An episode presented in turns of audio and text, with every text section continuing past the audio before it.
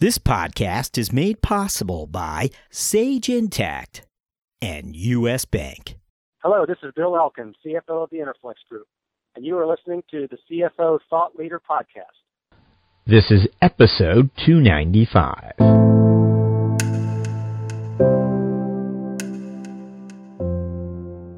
Almost every organization you talk to says we're we really do acquisition integration very well here, and then you you read the papers a couple of years later that then they really didn't integrate at all. And so, um, you know, there's a lot of people that say they do, a lot of people that don't.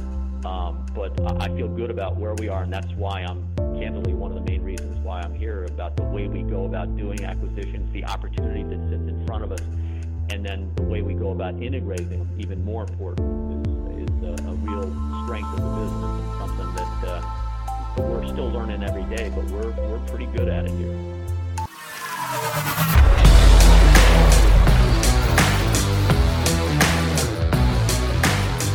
From the Middle Market Executive Digital Network, this is CFO Thought Leader, where we talk to finance leaders about driving change within their organizations.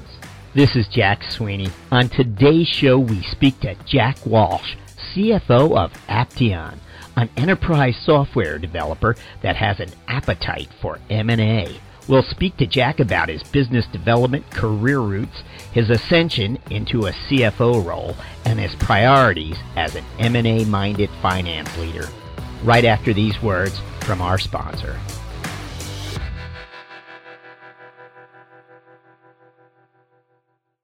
It's a question every growing business must answer.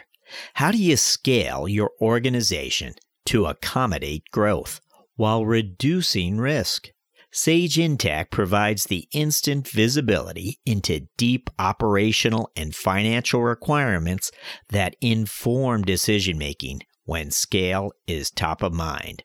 By automating error prone manual tasks and allowing your team to focus on the analysis of more accurate information, Sage Intacct provides the visibility required to confidently scale your organization. Sage Intacct is the only AICPA preferred provider of cloud financial management software. Hello, we're speaking with Jack Walsh, CFO of Aptean, an enterprise software solutions developer. Prior to Aptean, Jack was uh, had a number of tours of duty as a CFO inside the technology industry. Jack, welcome. Uh, thank you, Jack. I'm, I'm happy to be here this morning. So you arrived at Aptean only a short while ago, uh, but we know this isn't your your first rodeo, Jack. So please take us back and share with us some of those career experiences you feel help prepare you for a CFO role. Sure.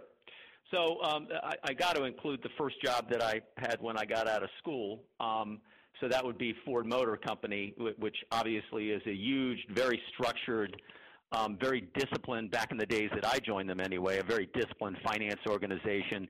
And finance was um, very influ- influential in all the decisions that they made. Um, I wouldn't say always um, to a positive outcome, because uh, I think it needs to be a balanced um, input uh, when decisions are made in, in companies like that, but uh, certainly very influential. It was a difficult time um, when I was with them in the in the uh, in the overall automobile industry. So this was um, late 70s, early 80s, quite a while ago. Um, and so at that time, they were very focused on cost controls. Um, and it was so big uh, of a company from a personal standpoint, it's kind of hard to have an impact, particularly when you're relatively new in your career. Um, and what I learned there certainly was that uh, different circumstances cause for call for different roles from the finance organization. Again, in those days, it was cost controls. That's a very different environment than I'm in today, but it was uh, still nevertheless a great experience to kind of learn how a well-organized, very disciplined, um, long-standing, influential um, part of the business operates um, uh, back in the days of, uh, again, the late 70s and early 80s then the, the, the next, uh, I, I went on to a, another job at MCI Communications for quite a while. But then the, the really, for me, um, the real turning point in my career and where I really got the best of experience was at IMS Health, where I was at for uh, uh, 13 years. So IMS, uh, for anybody that doesn't know, does market research for the pharmaceutical and life sciences industry. is about a $2 billion business, has recently merged together with another company called Quintiles. But back in the days that I was there in the late 70s, um, it was a very fast-growing business um, because our clients' demand for our market research was so intense as that was a really a, the, the heyday of the pharmaceutical industry back in the late 70s. So um, and then we faced challenges as their demand for our services started to slow down, their growth in their sales organization started to slow. Um, we ran into um, some challenging um, circumstances as to how to sustain our growth rate and, and really diversify um, our, our business. So uh, away a little bit from being just market research for the pharmaceutical industries. But for me personally, the real growth opportunity here was it was for the first time I really stepped into, into senior executive roles in a company, first uh, heading up IR, investor relations, and then I was the treasurer there for several years. I headed up the M&A and strategy groups and ultimately ended up running a small um, strategic growth business. So that gave me an opportunity to do things like um, I participated and really led uh, a couple of the IPO spinoffs that we had in the early days. I was responsible for banking relationships, both commercial and investment banking. We did several large debt deals. We did 42 acquisitions during my corporate development days. Um, we ultimately sold the business to private equity, another private equity company. Um, and um, so uh, what I learned there was that uh, finance and, and, focus and actions need to change as the company evolves. And it was really a, a dramatic change over the period of time I was there, as I mentioned, going from kind of double-digit growth rates down to single digits and ultimately looking to diversify and then um, sell the business. So a great, great experience for me um, stepping into some senior roles. And then since then, and kind of the third area I'll point out is for the last seven years or so, I've been the CFO at three different software companies of ever-increasing size, the most recent one here at Aptean. Um, and it's a, a completely different experience where I have the the luxury and the good fortune of, of uh, kind of leading the entire finance, legal, and, and now at Aptean IT organization. In all cases, all three different companies were, were high growth um, businesses where conditions in the software industry can change overnight, and so you've got to have great visibility into and headlights into into what your uh, your opportunities and challenges are that are ahead. Um, and um, I've also learned that finance, in order to be successful in these kind of organizations, certainly needs to be a more collaborative role than one that I had experienced in my early days at Ford, where success is really about, for me, uh, enabling and empowering and, and uh, facilitating um, the success of, of my peers uh, uh with the rest of the, the leadership team and really the rest of the organization. So those are the kind of a little bit of my background and kind of what I've learned along the way. It's a a very varied background relative to uh, what we would think of as the traditional uh, CFO path. You had a maybe a strong kickoff. You came out with an MBA from the University of Chicago. It, did you land at Ford after uh, your studies for your MBA degree? Yeah, it was. Uh, that was my first job coming out of Chicago. I never. I, it was a different world back then, where I sw- went straight through from undergrad at Notre Dame to University of Chicago for an MBA. So as I started at Ford, I really, other than summer jobs, uh, doing construction and stuff like that, I'd never worked in the business world before. I, I showed up at uh, Ford up in uh, Dearborn the first day on the job so many years ago. So again, from Ford, uh, the automotive sector, to MCI, to IMS Health, uh, a varied path, let's say, including roles in investor relations and senior business development roles before you step into a number of CFO roles. What type of opportunity did you see at Aptean? What was the uh, the job you wanted to create for yourself here? Sure. Um, well, I, I, was introduced to uh, uh, Kim Eaton, our CEO, by a member of the board here who was also a board member at the company that I had previously worked at, another Vista portfolio company. Um, and I sat down with Kim and talked about the business and the challenges ahead. And what I saw was a company that had transformed itself in many ways over the course of the last couple of years um, had um, reorganized its sales and marketing organization, and at the same time um, really began to focus um, intently on acquisitions as the, the, primary driver of our growth. So over the course of the last um, um two and a half years or so, the company's done seven, actually 11 acquisitions, um, seven in the first year, then then three last year and one uh, earlier this year. Um, and so that creates a rather unique situation, particularly for finance, in order to um, um, participate in both acquiring those businesses and um, integrating them. And so um, we've been really driving our, our, our, growth that way. So as I stepped into that role, it, there were two things that, that I, I looked at that attracted me. One is it's the classic finance CFO role, which is about process and controls, compliance, focus on investor returns and the like, which are really something that, that requires um, a fair amount of discipline, obviously. And then, but the other piece of it is serving the rest of the organization and enabling them to be successful in their roles. And that's where things like financial planning and analysis and, and the back office functions um, are, are, so critical, billing and accounts payable and the like. Um, for some, not necessarily the most interesting part of the CFO role, but for me in this particular um, function um, or situation where acquisitions are so important, we're really looking for those areas, the, I'll call them the financial ops part of our business, to really be a contributor to the, the efficiencies that we're able to get out of doing acquisitions. And so the opportunity to come in and be part of driving efficiency on the finance ops side and then really trying to provide headlights and engagement and involvement in the acquisition integration and then driving the overall business at the same time was something that I found really attractive. And so um, I met with Kim in early July of this past year and started a couple weeks later um, diving in headfirst. So help us to better understand Aptean's world today and its marketplace. I know it has a number of different uh, enterprise offerings uh, for corporate customers, but what would you tell us? Sure. So the offerings are very diverse, and this is part of what makes the business to me so attractive. So we we serve in the ERP space, um, and uh, that can mean, as, as, as your listeners are going to know, a very diverse set of different types of deliverables, and we play honestly in all of them. Um, we've got uh, over 35 different products um, that we bring to the marketplace.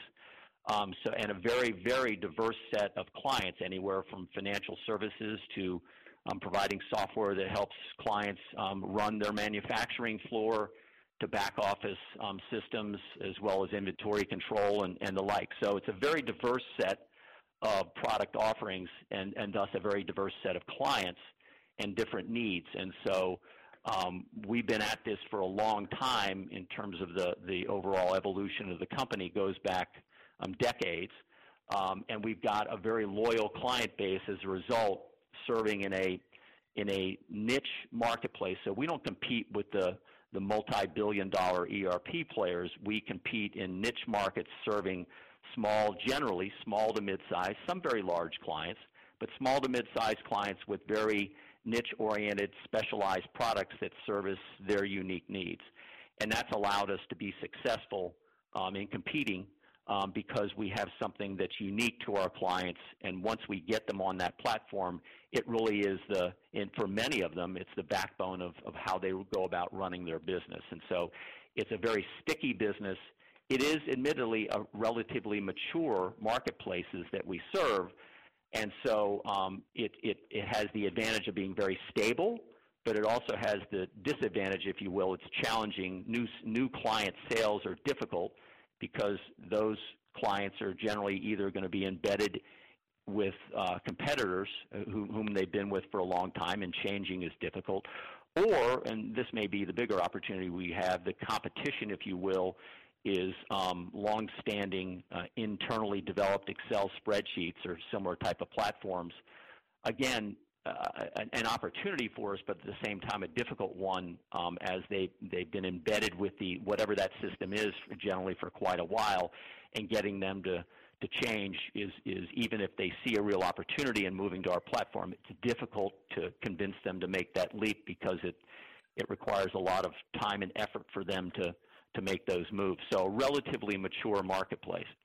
The other side of the equation, though, is on the acquisition side there are literally thousands, tens of thousands of, of competitors in this marketplace um, who, who play in this space, and um, that creates a real acquisition opportunity for us, um, particularly in the kind of the five to oh, 30 to 40 million dollar range of revenue, where these these businesses are generally homegrown businesses, founder owned, Um, um, we find an, an, an, almost an endless supply of acquisition targets to come in with a, um, a very what, we like to think is a best practices platform that we can bring to these acquisition targets. So as a founder determines that he or she um, wants to retire or simply needs a break and, and had enough running a business for maybe five to 15 years, we come in and acquire that business and then bring our best practices to the table and take what was a you know a reasonably well run business, maybe making 10% margins, and with um, applying our best practices and our solutions and our embedded platform, we can turn them into a 30, 40 plus percent type of uh, a business margin, which is um, where we really realize the value from the acquisition. Just trying to better sense of these acquisition targets because it seems they must be, in my mind, I'm guessing that they are uh, more or less industry specific technology companies, companies that have really gotten very focused at answering the needs of a specific type of customer uh, that and have served them over the years and sort of off the radar of uh, some of these much larger uh, technology competitors that are out there today. It, am I characterizing right. that correctly, or? I think you're right. I think you're right. Um, and um, the the reason why then that that works so well for us is that we we serve the small to mid-sized market. Again, we do some large, but it's predominantly small and mid-size. And so the bigger guys chasing after a a 10 to 20 million dollar revenue stream deal that is niche focus that's not particularly attractive to them. Um, and so while we do have some competition as we go after these acquisitions, um, it really is in many cases very limited and so um, very fertile turf for us to go in and, and have a very high success rate in uh, identifying, uh, reaching out to, and then closing those deals. Meanwhile, as old as Aptean is, I would suspect that the move to cloud solutions has really uh, uh, what's the word I'm going to say, challenge the business model. It's it's had to go through an evolution of sorts. Can you tell us where it is along the uh, uh, you know the path from the uh, on-premise solution to the the cloud solutions today? We are relatively well positioned for this. Um, today and um, very well positioned for the longer haul because we have a fairly sizable R&D organization um, that's about an 80-20 split between Bangalore, India, and then the, the remaining 20% that are spread out uh, really around the world, um, being being the face of R&D, if you will, to our clients. Um, and as a result, we have a, a very large stable, if you will, of skilled um, um, uh, developers um, sitting in India and really around the world that can enable us to, to tackle challenges like moving to the cloud. Having said that, most of the acquisitions that we've done of late bring with them a, a cloud type, either an exact cloud solution or a cloud like solution.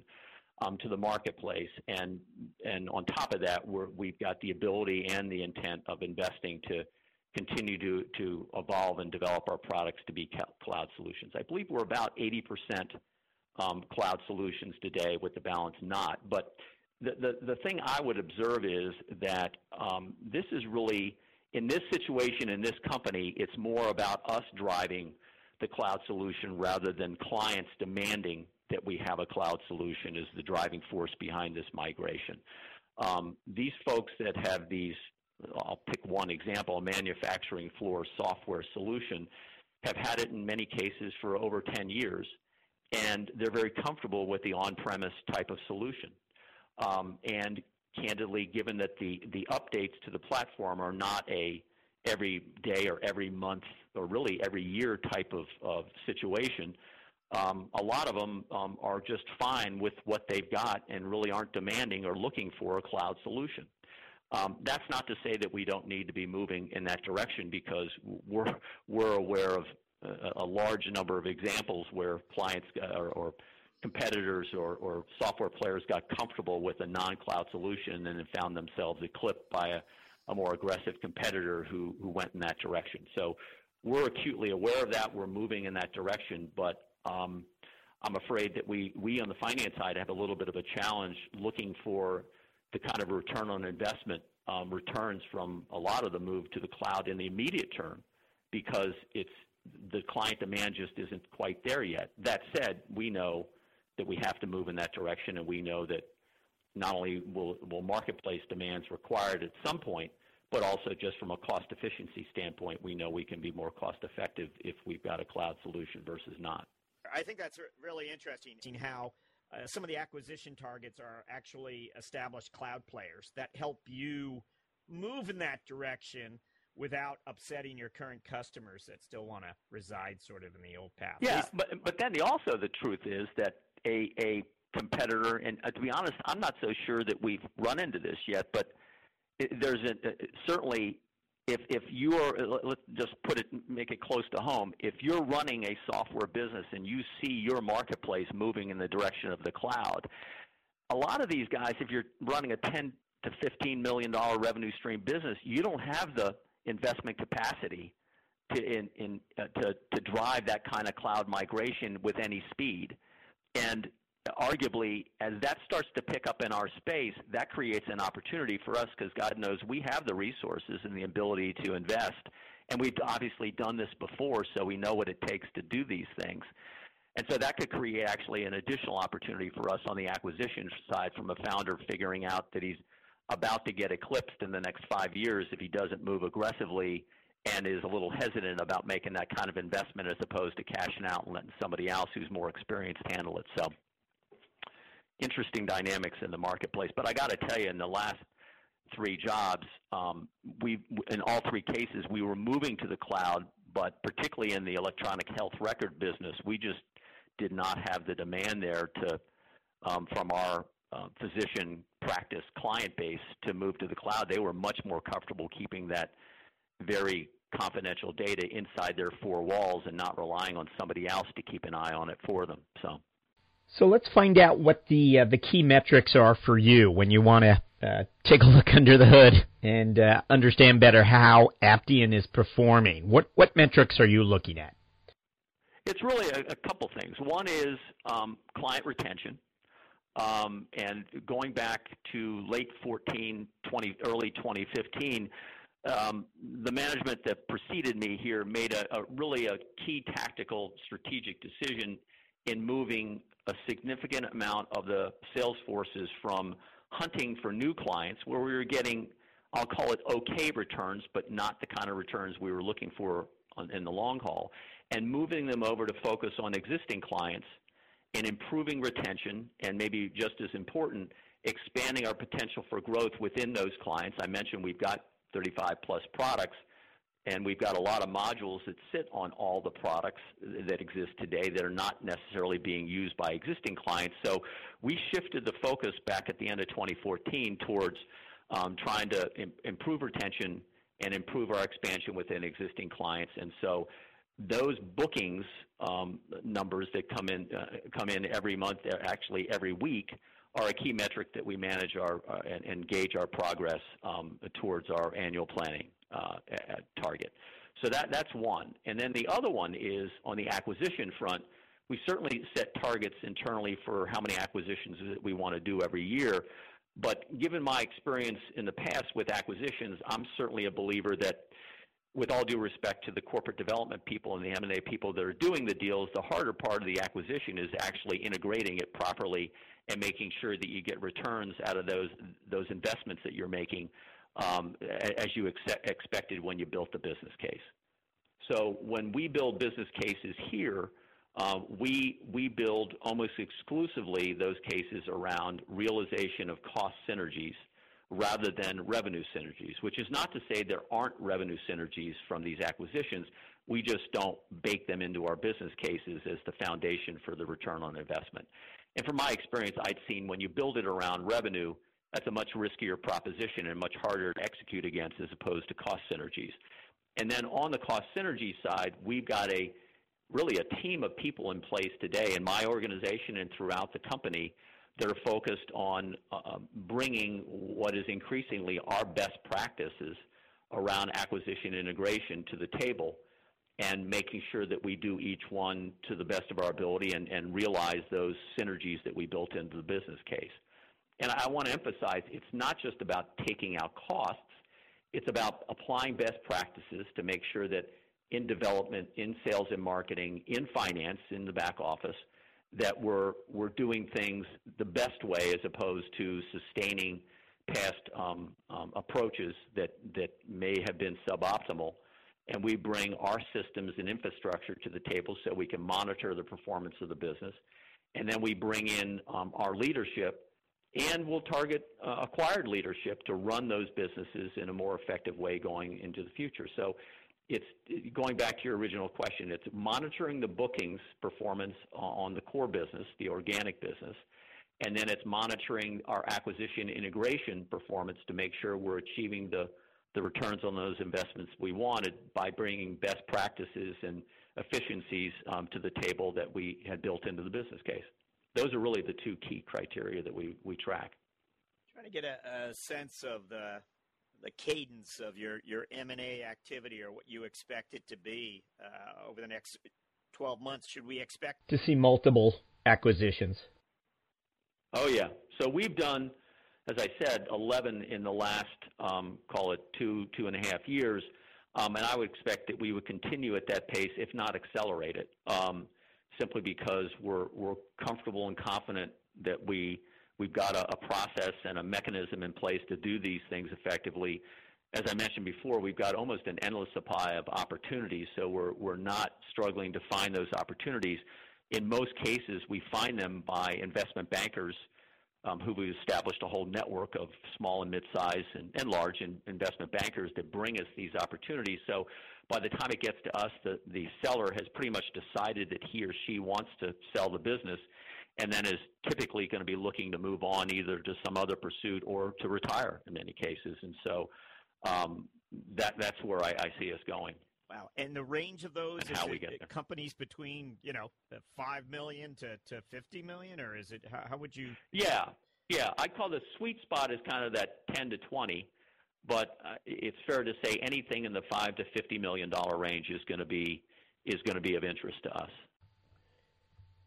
We now want to ask you uh, for a moment of strategic insight or an aha moment where, as a finance leader, you were able uh, to identify an opportunity or look into the future. Um, what might that have been? Uh, a, a, relatively recent one. Uh, three jobs ago, I was, uh, I think I mentioned before, I worked for an electronic health record company um, several years ago. And we had had a tremendous amount of success um, with tremendous growth um, um several years ago on the back of um, government incentives. So the U.S. federal government, um, I forget what year it was, but it was around 2011 12 had provided incentives to individual physicians and practices that they would provide a, an incentive that if they got on board with a uh, government certified EHR, electronic health record vendor, software package, that they would provide them with $18,000 in that first year to comply with the data requirement input elements um, that the government was looking for. Um, with that $18,000 incentive, um, um, demand for our services exploded in, in that given year. Um, and then the next year, that, that incentive dropped to, I believe it was around $12,000. We expected that demand would continue at a high level, a little bit tamped down in terms of license growth, but, um, we still expected strong growth in that next year. And what we found was that, if you didn't take advantage of the $18,000 incentive, it was much less likely that you were going to take advantage of a $12,000 incentive. And so the aha moment was the realization that our forecast was not right. And then the more critical aha moment was that what had been a $15,000 or so license that we were able to charge, that we were not going to be able to get that, to realize that type of pricing um, in the future when incentives fell below that that amount, um, particularly given that uh, the demand that had preceded it. Um, and so we needed to make not only changes to our outlook for growth, but we needed to make fundamental pricing changes and give serious consideration to moving from a license model to the su- subscription model um, uh, type of structure. Um, and in both cases, um, looking back and being critical, we didn't move fast enough. Well, one, we didn't anticipate it the way we should have, um, and that's on me. And we didn't move fast enough um, to adapt to that changing marketplace and kind of suffered the results for a little while. So the aha moment was keep your headlights on and boy, when you're when you're being successful like we were being, and gosh, everybody experiences this in their career, put a critical eye to that to that outlook every now and then, and make sure that you're not uh, um, convincing yourself that that momentum will carry you indefinitely. That when things change as fundamentally as they were in that that industry at that moment, um, somebody and the somebody as me should have been looking at it going, I don't think that's going to continue. And what if it doesn't? What are we going to do about it so you can get out in front of it? So, and candidly being again self-critical, that that's a that's a key role of the CFO. While everyone is high-fiving and feeling great about great about today's performance, somebody better be in the back office thinking about what could go wrong and what do we do if it does. So I, I see that as the CFO's role. So is your remedy uh, simply uh, scenario planning, or what what practice would you uh, seek to address that? I think it is scenario planning. Uh, you know, looking at it the three ways. If if momentum continues as it has in the past, if momentum accelerates for uh, whatever reason, what do we do in that environment? And again, this this is key, just as key to make sure as in the CFO role that you're looking for your future opportunities and making sure that you're adequately investing that if things do move in a positive direction that you can move fast enough. and then on the flip side, again, and this is the tougher one um, because generally um, folks get can get euphoric about the opportunities ahead and and and miss the the clouds on the horizon until it's too late sometimes, and that really is where finance sits. So I, I do think you're right, Jack, that it's excuse me, it's it's uh, scenario planning and making sure you're you're thinking through all the different alternatives and, and the what ifs um, that you face. We've been talking to finance leaders lately about uh, the talent economy and the role they're playing in terms of uh, workforce priorities and helping uh, organizations manage and attract uh, top talent. Curious in this type of environment where there's a lot of M&A activity, the talent challenges, of course, are perhaps magnified in some ways. And um, while you're you're managing costs, you're also trying to hold on to good people. Uh, when it comes to uh, the organization's workforce, what are your priorities as a, as a finance leader? Um, well, certainly, I, I, like to think after as long as I've been working, I, I I think I've got a fairly good grip on what my strengths and weaknesses are. So I try to uh, make sure I'm hiring people that will fit fit into my weaknesses. And I, you know, I'd be the first to admit we, we talked a little bit about this that uh, um, you know a, a standard profile, particularly in in smaller to mid-sized companies, is your your CFO is a is a CPA and has done either Big Four or similar type of experience, and that's not me. I I came out of grad school with a finance degree. God knows I, I had had plenty of accounting um, courses, and I've done accounting. I've had accounting roles in my career, but I still wouldn't label myself a, an accountant like someone who worked for 10 years in a big four firm or something along those lines. So, and I didn't come up through the controller role. So, you got to know that when I'm hiring for that controller position, I'm looking for someone that's that's very strong, and in many ways that I can lean on heavily to to carry me through some of my weaknesses. On the on the flip side, I'm definitely a guy that when it comes to acquisitions or when it comes to uh, FP&A, that's got experience and a point of view. But I'm still looking to hire strength there, which I'm not saying that I'm looking for. I, I set the standard lower, but in terms of the kind of people I look for there, I, I kind of know what what I need, and and it's more of a dynamic um, that's more stylistic than technical when I'm looking for a an FP&A guy, whereas on the accounting side, God knows I need somebody very strong on the technical side because I just don't have that background.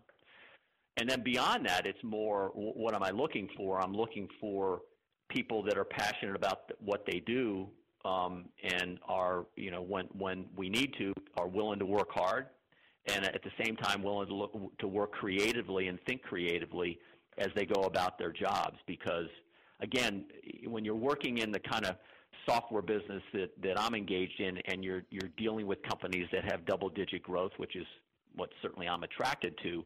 You've got to you're you're in a dynamic situation where you need to think creatively and and uh, in a very open minded fashion. And so I need hard workers who, when the going gets tough, are willing to work hard, but also those who will think creatively and help me avoid that mistake I just talked about going back a couple jobs ago where we missed an an, an opportunity to to turn the ship before the market did and we missed it. Um, I, I like to think I hire people that are creative enough so that when when I get blinded for some reason that they won't be and and they will challenge me. So when you when you do acquisitions in terms of compensation, eh, you know every every organization is different. There might be uh, an acquisition uh, that you're merging into the company, and their salespeople are compensated in, in an entirely different way, one that would upset the, the status quo or how things operate. Yeah, uh, the, the truth is there that I have the luxury of, of in those situations because our sales leadership and HR, but it, this this specific issue is more about um, um, sales collaboration and, and sales leadership. They we will roll in on an acquisition and we will insert our our CRM into the acquired asset uh, literally within three months to six.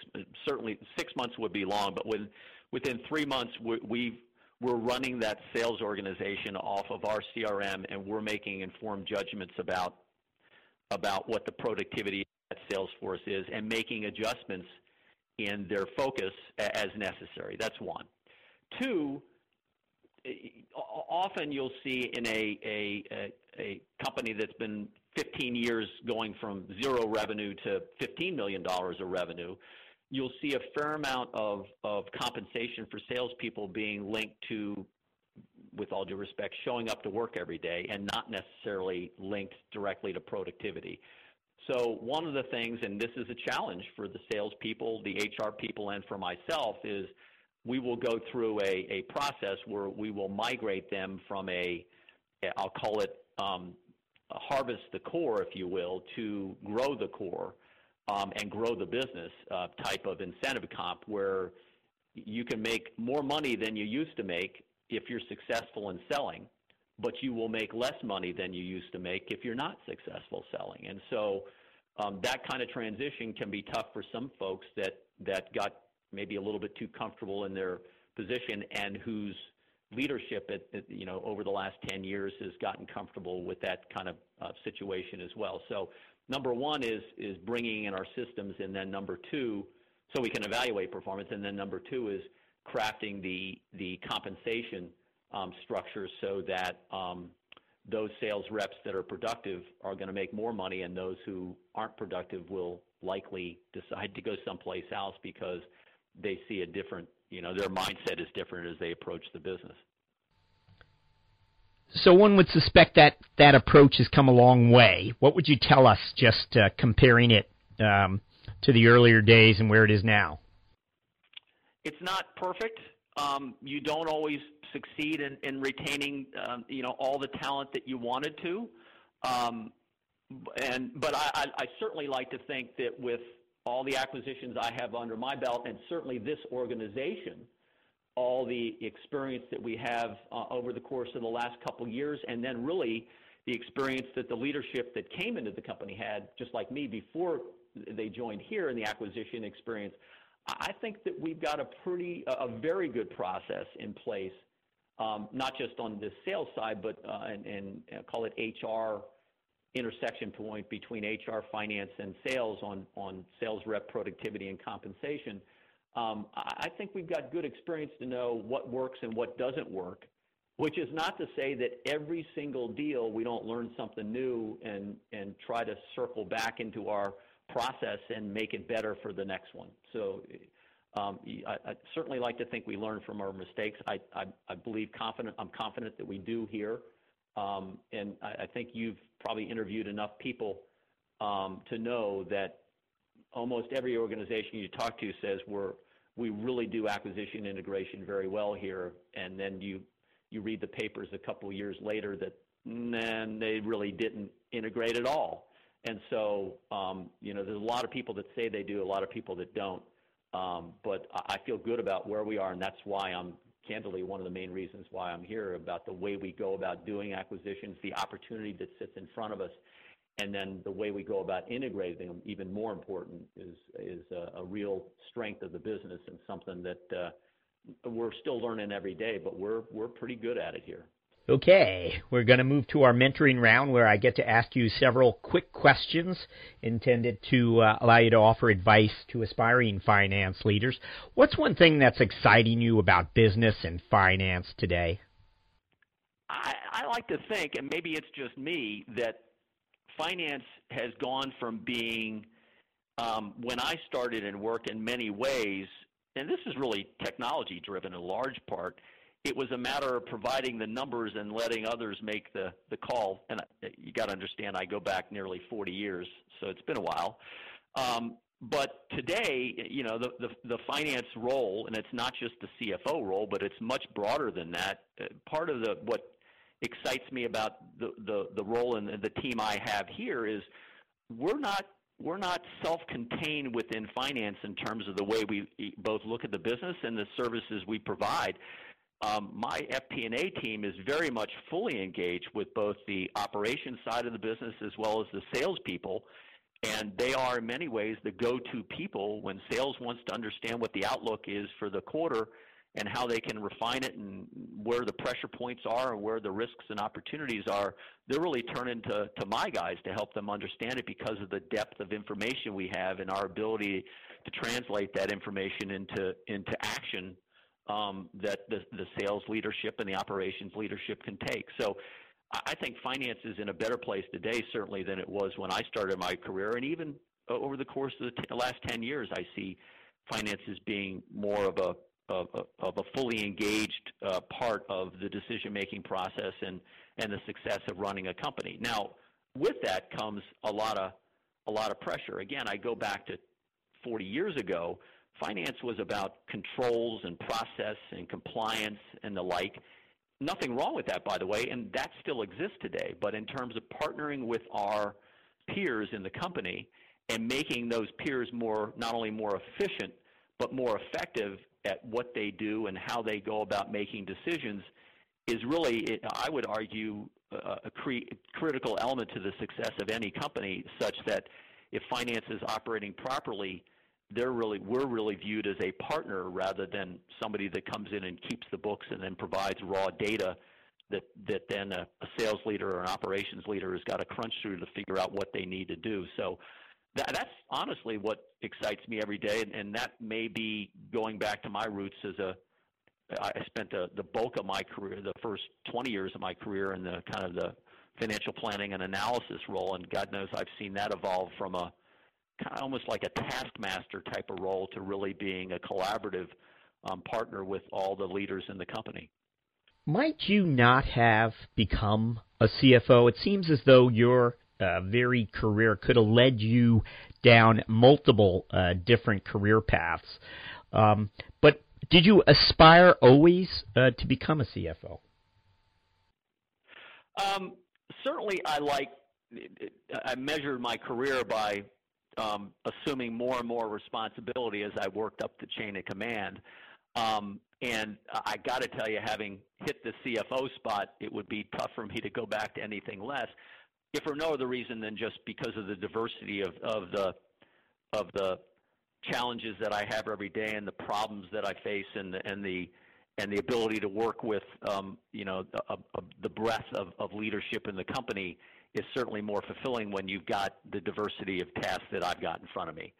Having said that, you know there's nothing wrong with and I could have been just, I don't know if I'd say just as happy, but I could certainly have been happy um, being uh, just an M&A guy or candidly going back to much earlier in my career, investor relations was a blast because after nearly 20 years of, of uh, working in the FP&A and being very uh, financial planning analysis, working internal to the company, to take all that experience and turn it outside and be able to work with investors and sell side analysts was a almost in really what is a sales job uh, and selling the company was was exhilarating. And so um, there were moments I, I look back on that and said I, I could have fun doing that full time. But um, the beauty of being in the CFO role is you get to do all those things. And um, having now done it for about seven years or so, I don't I don't see turning back. But but I, I've enjoyed each step along the way. The key for me is you gotta you gotta be working with the right team of people, and you gotta like what you're doing um, to be excited about coming to work every day. Um, for me today, that means I, I think it's now going to be the, the CFO role and the diversity that brings. But there's a lot more to what makes for a great job, and it's more than just the breadth of what you do. It's who you work with and the business you're in, and so on. That that makes it fun for me anyway. So let's let's turn back that clock that seven years when you first arrived in in the CFO role. What is yeah. it that that piece of advice that you wish you've had? You had all this career experience, very varied in in different size organizations. But what is that piece of advice you wish someone uh, had given you as you entered? Um, boy, oh boy, a couple things. I go back to the mistake I made in that first CFO role and didn't see the the fundamental change in the marketplace happening. I, I would say don't. Number one, don't. The one thing I guess you only gave me one. Um, don't focus. Don't be maniacally focused on one thing. Make sure that you're you're you're, you're covering all the bases every day to to make sure that you're not going to miss something.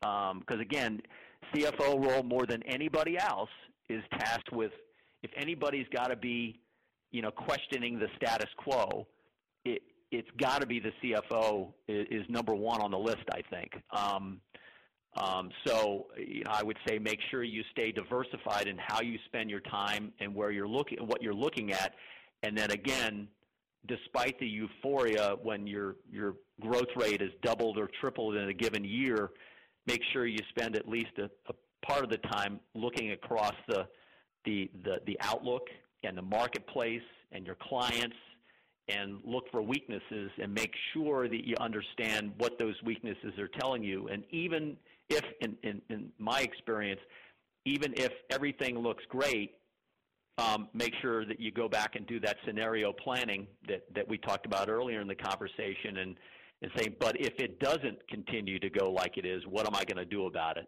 And, and dig into that maybe a little bit more than the, the funner stuff that says, hey, if it accelerates, what do I do? You got to cover that, but it's a it's a little bit easier to spend all your time focusing on the good news and, and overlook um, some clouds on the horizon, and you got to make sure you got that covered What personal habit do you believe has contributed to your professional success? I think I got to start off with hard willingness to work hard, because without that, um, particularly in the either in the difficult times or the times when you've got you know a, fundamental change in the business or direction of the company, uh, hard work and brute force sometimes is going to be required in order to get things done. Um, and so I, would put that um, right towards the top of the list. But again, it's beyond that. God knows, and, the higher I've gone, the, the more I've learned this. Surrounding yourself with good, smart people um, that complement what you do is is is probably just as important. Or and and put another way, if you don't surround yourself with smart, hardworking, creative, passionate people that complement um, your strengths and weaknesses, then you're liable to end up having to do a lot more work than you would otherwise. And so, I would put that up there as well. Is there a book you'd recommend to aspiring finance leaders? Yeah, I, I, I, there's a couple, but I would zero in on um, Patrick Lencioni and um, the book titled The Advantage. But the, but he's got a theme running through all of his books that talks about basically the importance of the dysfunction, the natural dysfunction of teams.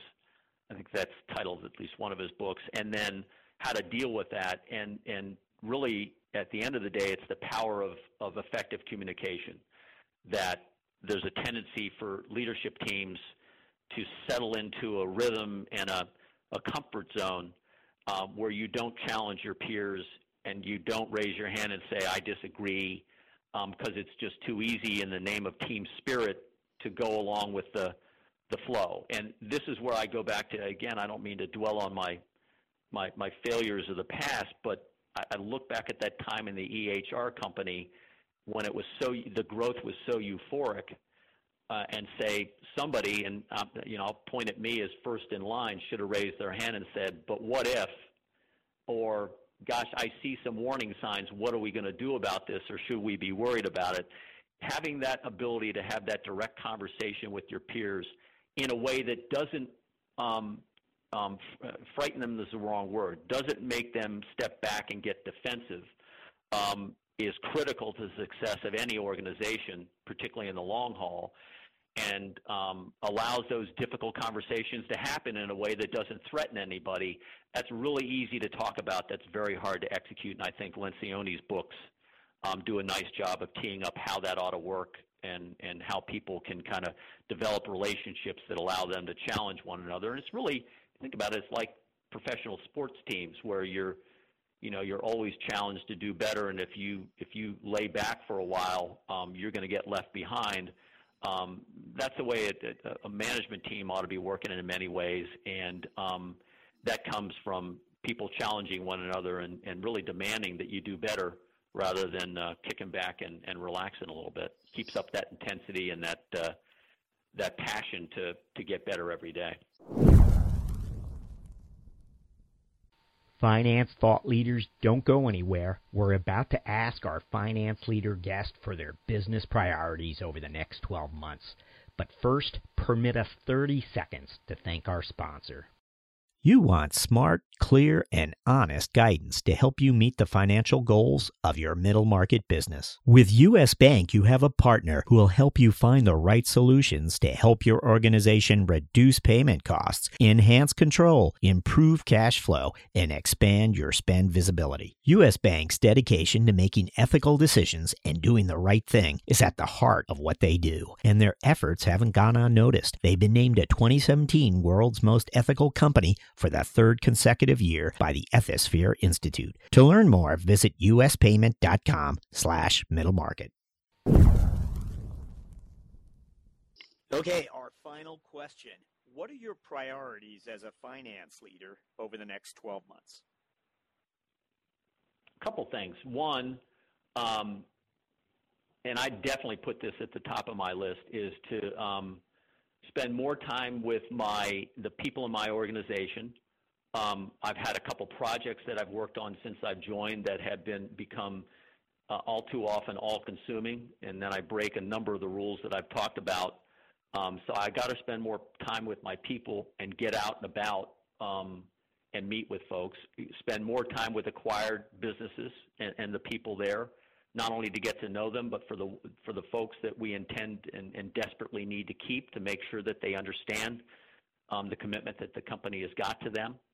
Um, so number one would be the, the people. Um, I've got a great team in place, um, and I can't get complacent in thinking that they're just going to stay put and stay with me forever just because I'm a nice guy. It's got to be something more than that. It's got to I got to make sure that my passion for the business translates into the passion that they have for the business as well, and that they're getting not only rewarded but but they're getting the stimulation on in their jobs in a way that makes them want to come to work every day. So that's one. Um, two, I would say, given the importance of acquisitions to our business, I would go right back to where what I talked to before, which is making sure that we continue to um, um, succeed in the in the integration of our acquisitions, and that we continue to up our game there um, because it's so critical to the. It is the key growth driver of the business, and um, in terms of doing acquisitions and sustaining our ability and improving our ability to integrate these businesses into our own is a cornerstone of, uh, the returns that we deliver to our shareholders. So um, I've got to stay focused on that to make sure that we keep doing what we do well and to look for ways that we can do it better. Jack Walsh, thank you for joining us on CFO My pleasure, Jack. I enjoyed the conversation.